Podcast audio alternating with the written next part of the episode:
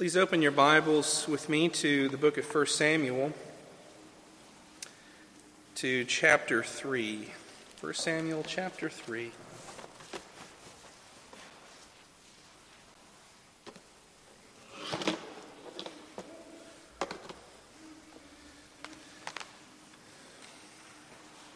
This evening, our study will be on the whole of the chapter. Please do forgive me if I don't uh, look up all that often. It's a bit bright in here.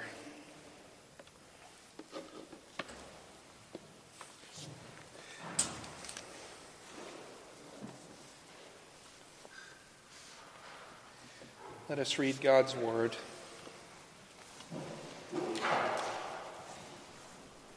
Now the young man Samuel was ministering to the Lord under Eli. And the word of the Lord was rare in those days. There was no frequent vision. At the time, Eli, at that time, Eli, whose eyesight had begun to grow dim so that he could not see, was lying down in his own place. The lamp of God had not yet gone out, and Samuel was lying down in his own place, or lying down in the temple of the Lord, where the ark of God was. Then the Lord called Samuel, and he said, Here I am, and ran to Eli and said, Here I am, for you called me. But he said, I did not call. Lie down again. So he went and lay down. And the Lord called again, Samuel. And Samuel arose and went to Eli and said, Here I am, for you called me. But he said, I did not call, my son. Lie down again. Now Samuel did not yet know the Lord, and the word of the Lord had not yet been revealed to him. And the Lord called Samuel again the third time, and he arose and went to Eli and said, Here I am, for you called me. Then Eli perceived that the Lord was calling the young man. Therefore Eli said to Samuel, Go, lie down. And if he calls you, you shall say, Speak, Lord, for your servant hears. So Samuel went and lay down in his place. And the Lord came and stood, calling as at other times, Samuel, Samuel. And Samuel said, Speak, for your servant hears. Then the Lord said to Samuel, Behold, I'm about to do a thing in Israel at which the two ears of everyone who hears it will tingle. On that day I will fulfill against Eli all that I have spoken concerning his house, from beginning to end. And I declare to him that I'm about to punish his house forever for the iniquity that he knew, because his sons were blaspheming God, and he did not restrain them. Therefore I swear to the house of Eli that the iniquity of Eli's house shall not be atoned for by sacrifice or offering forever. Samuel lay until morning. Then he opened the doors of the house of the Lord, and Samuel was afraid to tell the vision to Eli. But Eli called Samuel and said, Samuel, my son. And he said, Here I am. And Eli said, what was it that he told you? Do not hide it from me. May God do so to you, and more also if you hide anything from me of all that he told you. So Samuel told him everything and hid nothing from him. And he said, It is the Lord. Let him do what seems good to him. And Samuel grew, and the Lord was with him, and let none of his words fall to the ground. And all Israel, from Dan to Beersheba, knew that Samuel was established as a prophet of the Lord. And the Lord appeared again at Shiloh, for the Lord revealed himself to Samuel at Shiloh by the word of the Lord. This is God's holy, inerrant, and inspired word. Please pray with me again. Our Father in heaven, we pray that you would Help us to understand the Scriptures, Lord, to glean benefit from the ancient testimony of your calling of the boy Samuel to be a prophet, O Lord, to serve your people and to glorify yourself. O Father in heaven, we pray that you would help us, O Lord. Give us alert minds. Lord, help us to understand spiritual things. O Lord, we pray this in Jesus' name. Amen. God is sovereign, and he orders all that shall come to pass. All of his creatures and all of their actions are according to his will. And I think from that we have to say, especially if we believe in that sincerely, that the Lord calls all people to all sorts of things. Some people he calls to be teachers, others he calls to be cooks, some mechanics, others bankers. There are engineers, there are farmers, there are waiters, there are garbage men, and then somewhere after the garbage men, there are preachers. And this evening, we have the call of Samuel to be a prophet of God, to be a man that holds the word of God in mouth as what we would call a plenipotentiary, one who speaks for the Lord, a prophet of God. So, the three things I want us to consider from the passage is firstly, the effect of an unfaithful ministry. That's the context within which Samuel is called to be a prophet, the effect of an unfaithful ministry. Secondly, the personal call of Samuel. The personal call of Samuel. And then lastly, the heavy task of prophetic ministry. The heavy task of prophetic ministry. And so, as we come to chapter 3, verse 1, we are on the heels, naturally, of the end of chapter 2. And it's been some weeks since we were there, and some of you weren't with us when we were there last. But let me remind you of what's there. At the close of chapter 2, we have an unnamed prophet sent by God to specifically Eli to prophesy against him and his two sons. And you may remember these worthless men who were priests, just like their father was a priest, Hophni and Phinehas. And they were abusive and unfaithful ministers of the Lord. They were there at Shiloh in what is here called the temple. Other portions of Scripture would, would call it a tabernacle or the tent, or the tent of God where the Lord is worshiped. But this is the location where God's people would come to worship Him. That's where the ark was. It was the central terminus of the spiritual life of the people of Israel. And this prophet comes, and the word that he has is not a good one against the sons of Eli. In fact, if you look just for a second, you'll see some of this. Verse 27 of chapter 2. There came a man of God to Eli and said to him, Thus the Lord has said, Did I indeed reveal myself to the house of your father when they were in Egypt, subject to the house of Pharaoh? Did I choose him out of all of the tribes of Israel to be my priest and go up to my altar, to burn incense, to wear an ephod? I gave to the house of your father all my offerings by fire from the people of Israel. Why then do you scorn my sacrifices and my offerings? that I commanded, and honor your sons above me by fattening yourselves on the choicest parts of every offering of my people Israel. Well, that's a direct charge. There's no question from God, did you do X, Y, or Z? There is the absolute assumption from the sovereign mind of a God who sees everything. You did this and approved of your sons doing it for your own benefit. That's a hard word. That is, as it were, a legal charge against them that the Lord will hold them to great account. Then in verse 31, he goes on and he begins to read off curses. Behold, the days are coming when I will cut off your strength and the strength of your father's house, so there will not be an old man in your house. That's serious.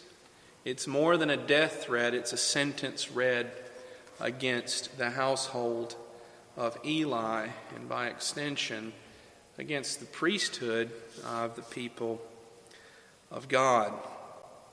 And so, this is the context with which we come into chapter 3. But I also want to remind you that it's not just a disjointed historical context. It's not just the context of 1 Samuel. This is the context of the end of the period of the judges. And if someone were to ask you, maybe in a test, how would you describe the theme of the book of Judges in one sentence? How would you do it?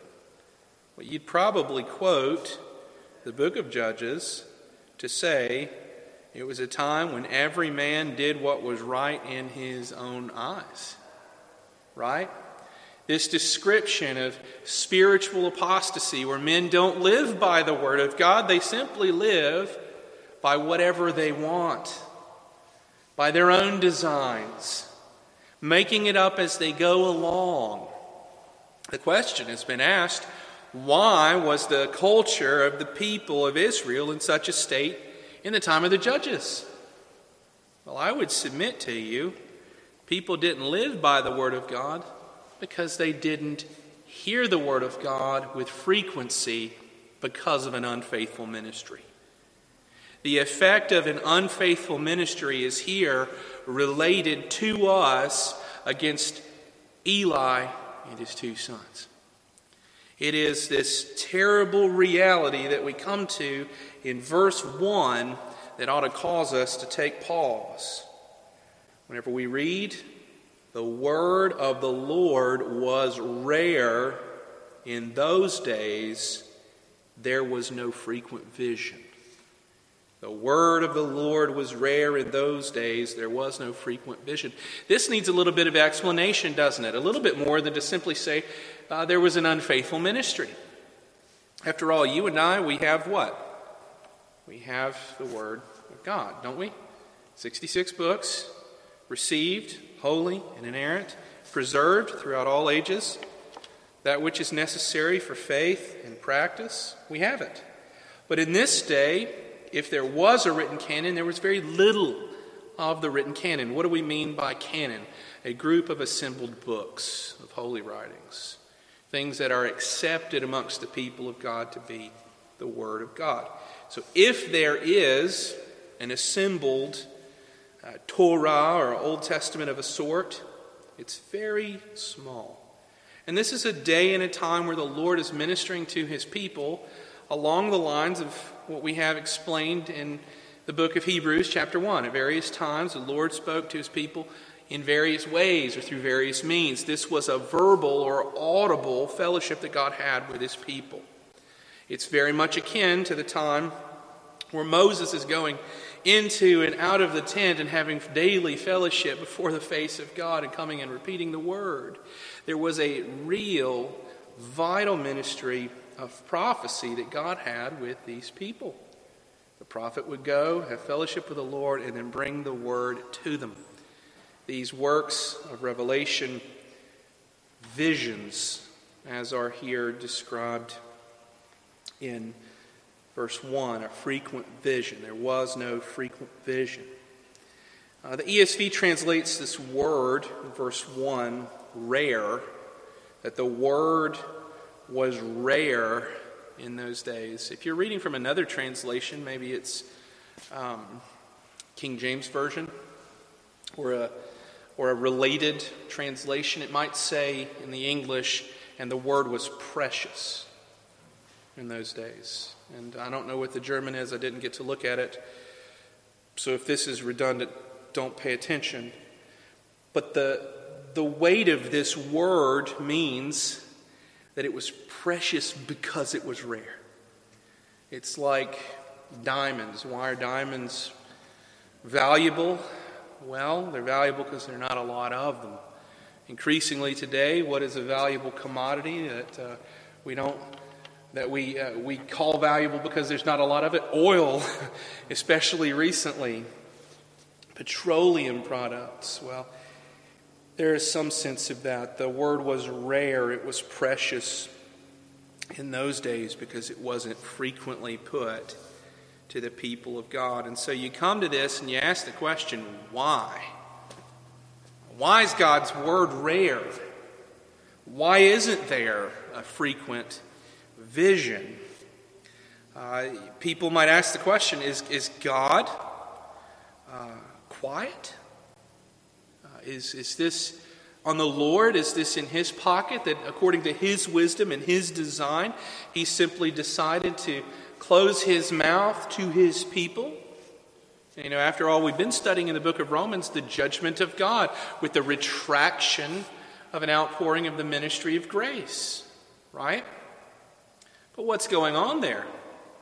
Is it God excommunicating the people or the people excommunicating God? It's the latter.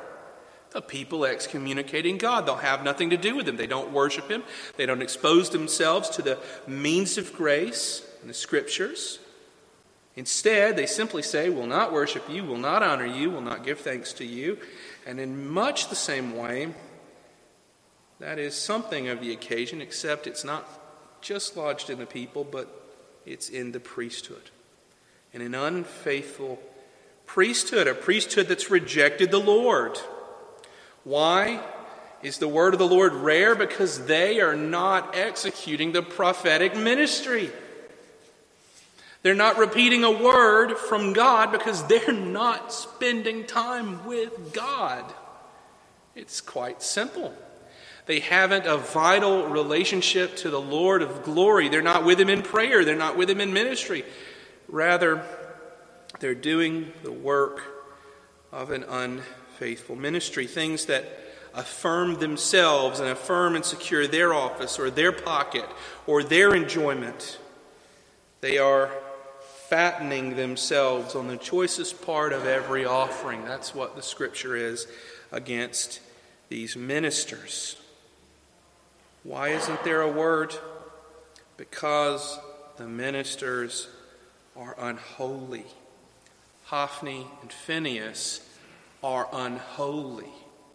They're not before the face of God, and so they have little to nothing, almost ever, to say from God to the people of God. Why is this an important thing to touch upon?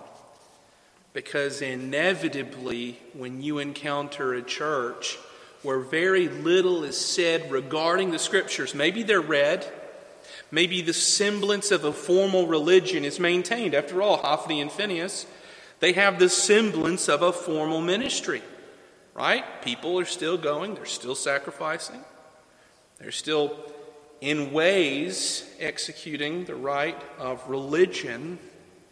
However, the people are not fed. And that could be the case from pulpits that don't love the Word of God and don't express the Word of God. But what does it all boil down to? Well, it boils down to a minister that does not spend time with the Lord. That does not spend time with the Lord. It's as simple as that.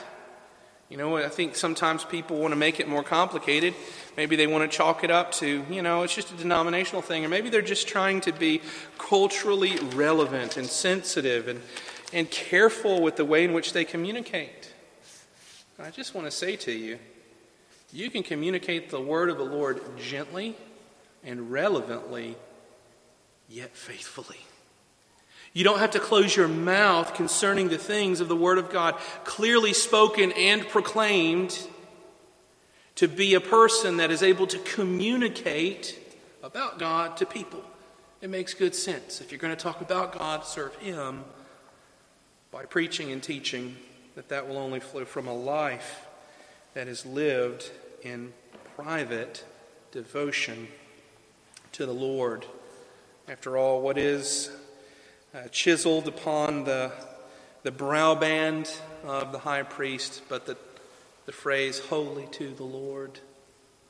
Who's he concerned with? God. He's God's man in mind and heart and soul, or at least he's supposed to be.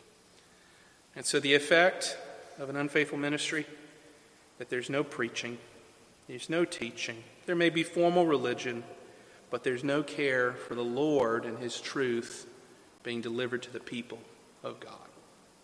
And so that's the context of Samuel's call. That's where we pick up in verse 2. And we go forward in a time where the people haven't heard the word from the Lord of heaven. So in verse 2, look there again with me. At that time, Eli, whose eyesight had begun to grow dim, so that he could not see, was lying down in his own place, and the lamp of God had not yet gone out. And Samuel was lying down in the temple of the Lord where the ark of God was. Verses 2 and 3 are a wonderful segue, I think, because you have the transition from the cursed sons of Hophni and Phinehas there in chapter 2, who have nothing to say. Verse 2, you have Eli in focus, and then progressing into 3, Samuel is the one in focus. And when you read commentators on the passage of Scripture and uh, compare Scripture to Scripture, it seems that verses 2 and 3, though they are a literal account, they have symbolic meaning, right? Where's Eli? Well, he's in the temple. But he's an old man. He's old and past his prime. He's lost his eyesight, his capacity to go about and do the things that are necessary for his office. But why is he there? Because his sons aren't there. They're out doing every other thing. We're told that his eyesight had begun to grow dim, that he can't see the light. You know, I don't want to press this too much, but there is some reality to this that there is a depiction of an old ministry that can't see the light and a new ministry that is mindful of the light. Because what are you told right after you're after we're uh, committed that there's a blind Eli? Verse 3. The lamp of God had not yet gone out. Though there had been an unfaithful ministry, though there had been a blind ministry, and a ministry increasingly so, growing into a less and less faithful ministry, that Eli is going to be brought to account regarding, the Lord's lamp that cast light had not yet gone out. The purposes of God had not failed. There's at least thematically a little bit of this. The lamp of God had not yet gone out, and Samuel was lying down in the temple near where the ark of God was. Don't pass over that. That is profoundly intentional. You've got the little boy who is the intern of the old pastor. There is a passing of the baton. There is a transition of office. There is a depiction. But where is Samuel said to be? In the Holy of Holies. Think of the other text of the Old Testament. How do you dress when you go into the Holy of Holies? In high priestly garments with bells around the hem. What's the purpose of the bells? So that if you stop moving, somebody might pull you by the rope you're wearing around your waist to safety. The ark's dangerous. Just laying a hand on the ark is death. And where's the little boy? Well, it's like he's laying too close to the campfire. He's in dangerous company. He's near the ark of God, but why is he there? It's because he's been ministering to the Lord under Eli. It's the normal place he should be. And that's where the Lord begins to speak and to call Samuel. And so we have the call of Samuel. Verse 4 is the first word of God, an audible calling. The Lord said to Samuel, or the Lord called to Samuel, and Samuel's response is, Here I am. And then again in verse 6, the Lord called Samuel. Like he shouted it loudly, and Samuel rose and went to Eli, Here I am, with a confusion. And then a third time, verse 8, the Lord calls again. And again and again and again, this audible voice, which seems to only be heard by the boy Samuel.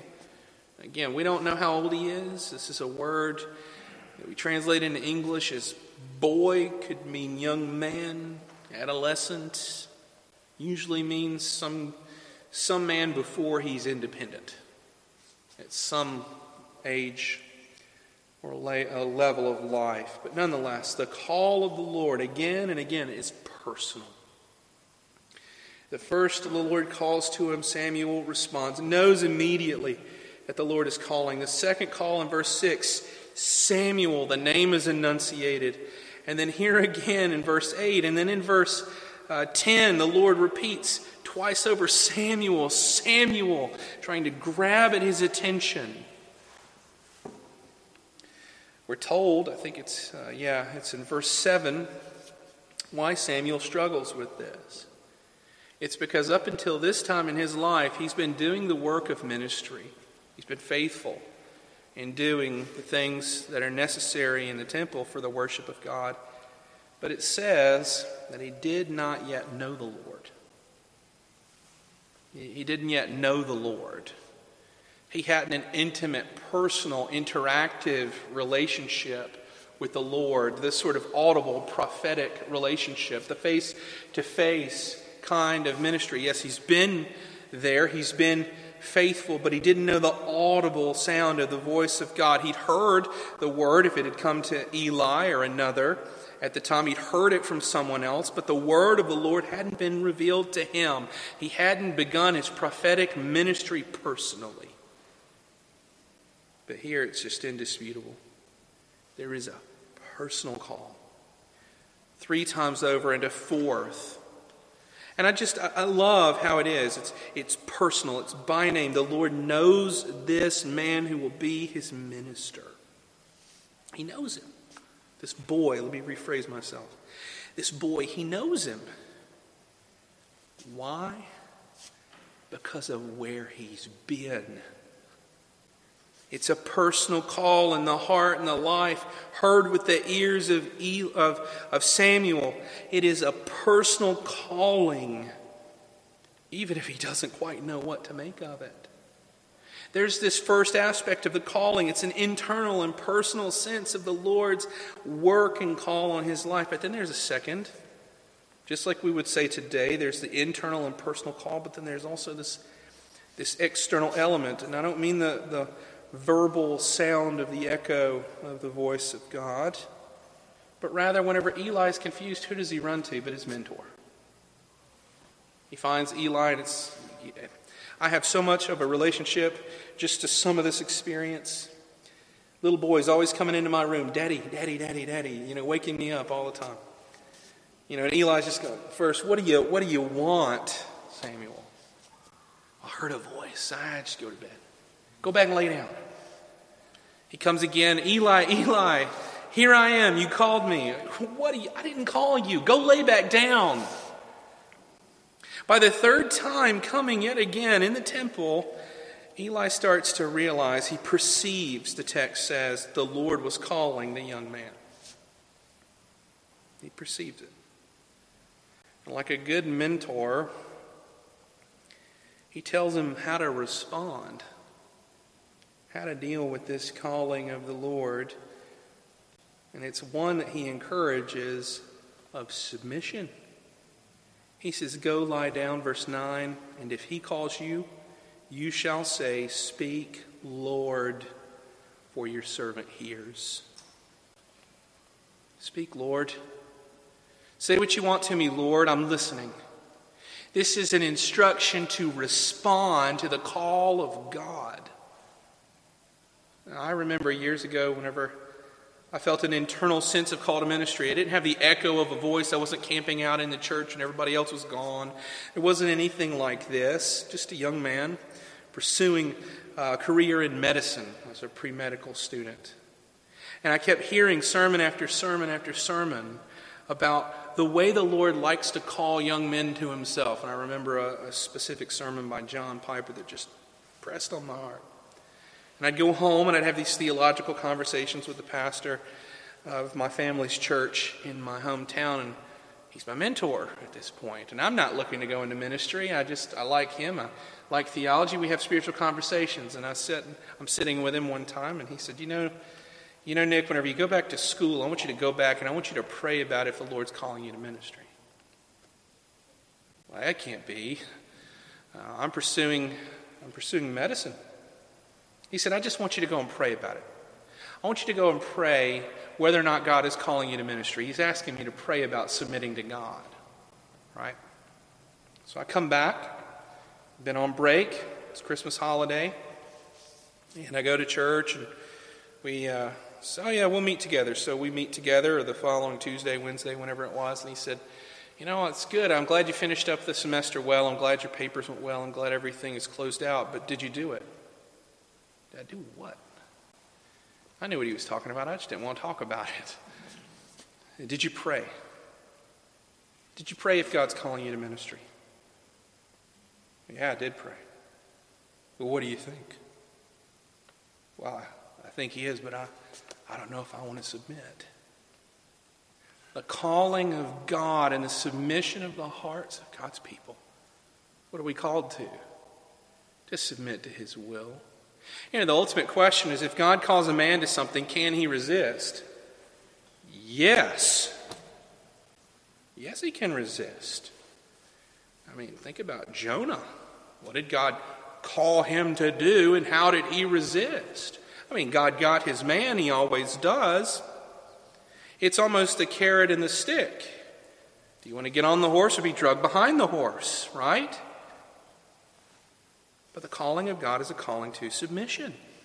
And that's what we see here in the ministry of Samuel and the calling that the Lord puts on his life. It's an internal calling, a personal calling, an external calling testified to by mentor.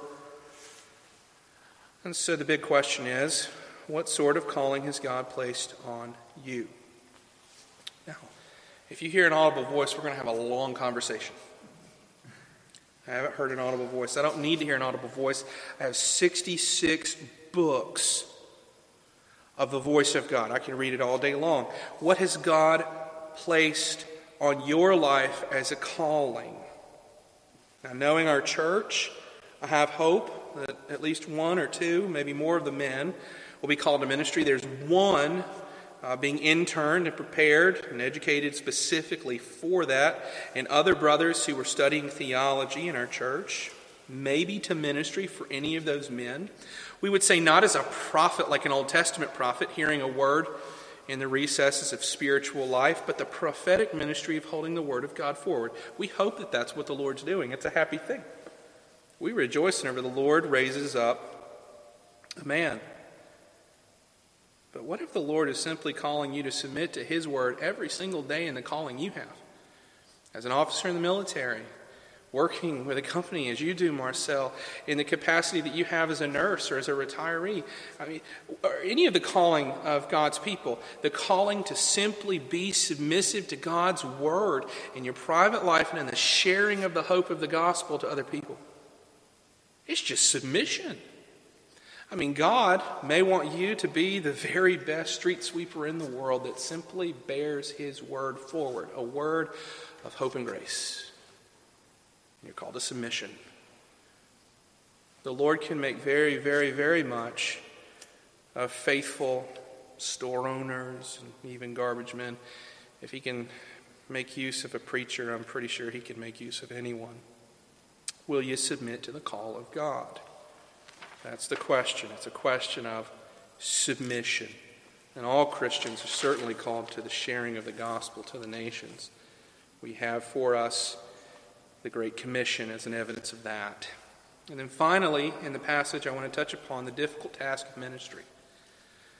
The difficult task of prophetic ministry, if I will.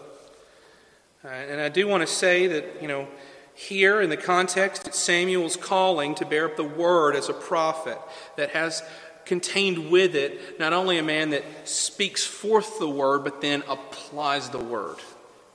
It's a larger impact. It's a right thing to think of the Old Testament prophets, whether it's the first great prophet in Samuel or the major prophets or minor prophets in the prophetic books. They were preachers as well as forthtellers. This is what they do. They're taking God's word and applying it to the hearts of God's people so that they will be convicted and then turn in repentance. Just go read any of the books and you'll see it. It's not often that the, the foretelling or the future tense uh, is, is the ultimate focus. In fact, those future tenses are only enumerated to get God's people to act differently, to repent, to live life after the Lord. And so they're preachers. It's exciting. It's a happy occasion. People really sometimes celebrate the occasion of a man being called to ministry. My family didn't know what to make of it. My mother pleaded with me not to do it because she'd been in a church where ministers were not treated well. They asked me the question Did you fail out of your pre medical um, focus? And that wasn't the case. I was a good student. Lots of questions. Are you stable? Are you doing okay? This is a significant shift. But I have friends that whenever they submitted to the call of ministry, the whole church had a, a banquet. But the reality of ministry is soon established in the preaching and the regular work of the Word of God. And it's because of this if a man will be faithful in ministry, it will mean inevitably saying difficult things to people. He will have to speak the truth into crisis, the truth into unfaithfulness, the truth into sin, and get in people's business. And you see that right here in the text. What's the message that Samuel is, set, is told to speak? Why is God calling him? Well, he calls him specifically so that he can receive the word in verse 11 and then speak that word to Eli in verse 17. And this is the word Behold, I am about to do a thing in Israel at which two ears, the two ears of everyone who hears it, will tingle. He's saying everybody's going to want to hear this. It's going to be like the shot heard round the world. It's going to be the thing that all God's people know. That's what he's saying. On that day, I will fulfill against Eli all that I have spoken. In chapter 2 from the unnamed prophet concerning his house from beginning to end. All of that destruction, all of that hard judgment, that's coming. And I declare to him, again, this is directly at Eli, and I declare to him that I am about to punish his house forever for the iniquity that he knew, because his sons were blaspheming God and he did not restrain them. Therefore, I swear to the house of Eli that the iniquity of Eli's house shall not be atoned for by sacrifice or offering. That's the first word he's given. And he's given it to then speak forth the word of God to a man that's like a father to him. That's hard. It's a hard task. It's difficult. It's a difficult truth, but it's the Word of God. And I want you to see how he deals with this. Verse 15. We're told that Samuel lay until morning and then he opened the doors of the house of the Lord. He didn't sleep all that night. I can relate to this. Having to speak a hard sermon today it's simply read hard truths, not getting sleep, knowing that you will speak, knowing that you're going to say the thing that the Lord has put in His Word, knowing that it's going to be a thing that hits the ears, the minds, and the hearts that people struggle with. Samuel struggled with it. He had a heavy task. But in the morning, he opened the doors to the house of the Lord. He didn't shut himself in. Again, he is a man who will submit to God and do what he's been called to. But we're also told this that Samuel was afraid to tell the vision to Eli. He was afraid to tell the vision to Eli. Imagine that. A scared preacher. It's a terrible task.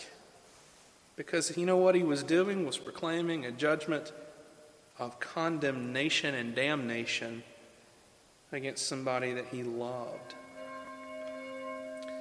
Well, we go on and we see the interaction. Eli comes and calls to Samuel and says to him, Samuel, my son. Samuel says, Here am I. Eli said, What is it that he told you? Do not hide it from me. And then Eli repeats a curse back to him. He says to him, You tell me what the Lord said, or may God do so to you and more also, if you hide anything from me of all that He told you. So, what does He do? He tells him. He preaches the hard word, the difficult word, the word that came from God, without omitting anything, even though he knew it would be very painful for his hearer. That's the difficult task of ministry. Speaking the word for somebody else being the messenger of the God of heaven and hoping simply that they don't kill the messenger. But the prophets of God have always experienced this. If you're speaking for God, you're speaking a perfect word to an imperfect creature. A word that confronts, that doesn't affirm, a word that calls to repentance, that condemns if no repentance will be had, and which offers immense grace if a man, woman, or child will turn.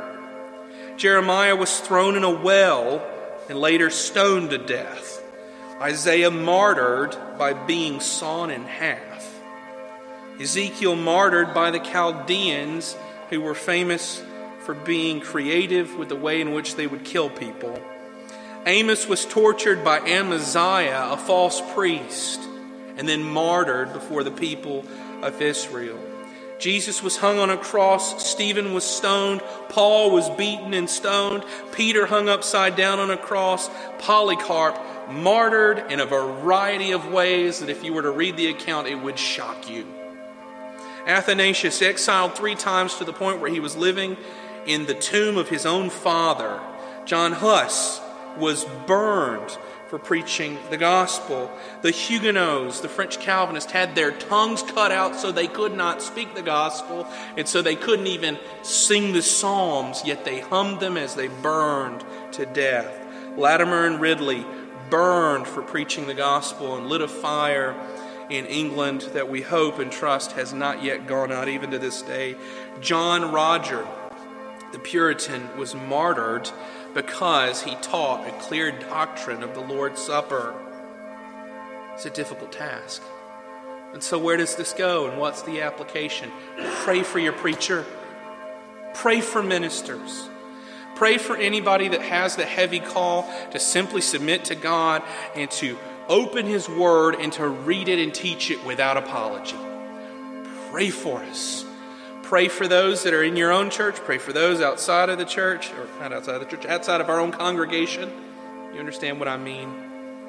Pray that the Lord would raise up men that would simply be bold in the proclamation of truth. And pray for those in our church who will be evangelists and who will hold forth the word of the gospel to any who would hear and believe. Pray. Pray. And so, with that, let us pray together. Our Father in heaven, we thank you that we could come again, that we could worship together, that, Lord, we could come once more to your table to be fed by the Scriptures. Father, I pray that you would help us to be people who would submit to your call in our lives. Oh, Lord, that we would rejoice in being Christians that have a message to be spoken to a world that's hostile to it. Father in heaven, we pray that you would raise up young boys to be ministers in our church, that, Lord, you would stir the men in our church to be uh, those who would consider their own calling and how they might tell forward the truth of the gospel, that the women also might be stirred to tell the gospel to others. Oh, Lord, use your people and help us to be submissive to your word and your calling on our lives. We pray this in Jesus' name.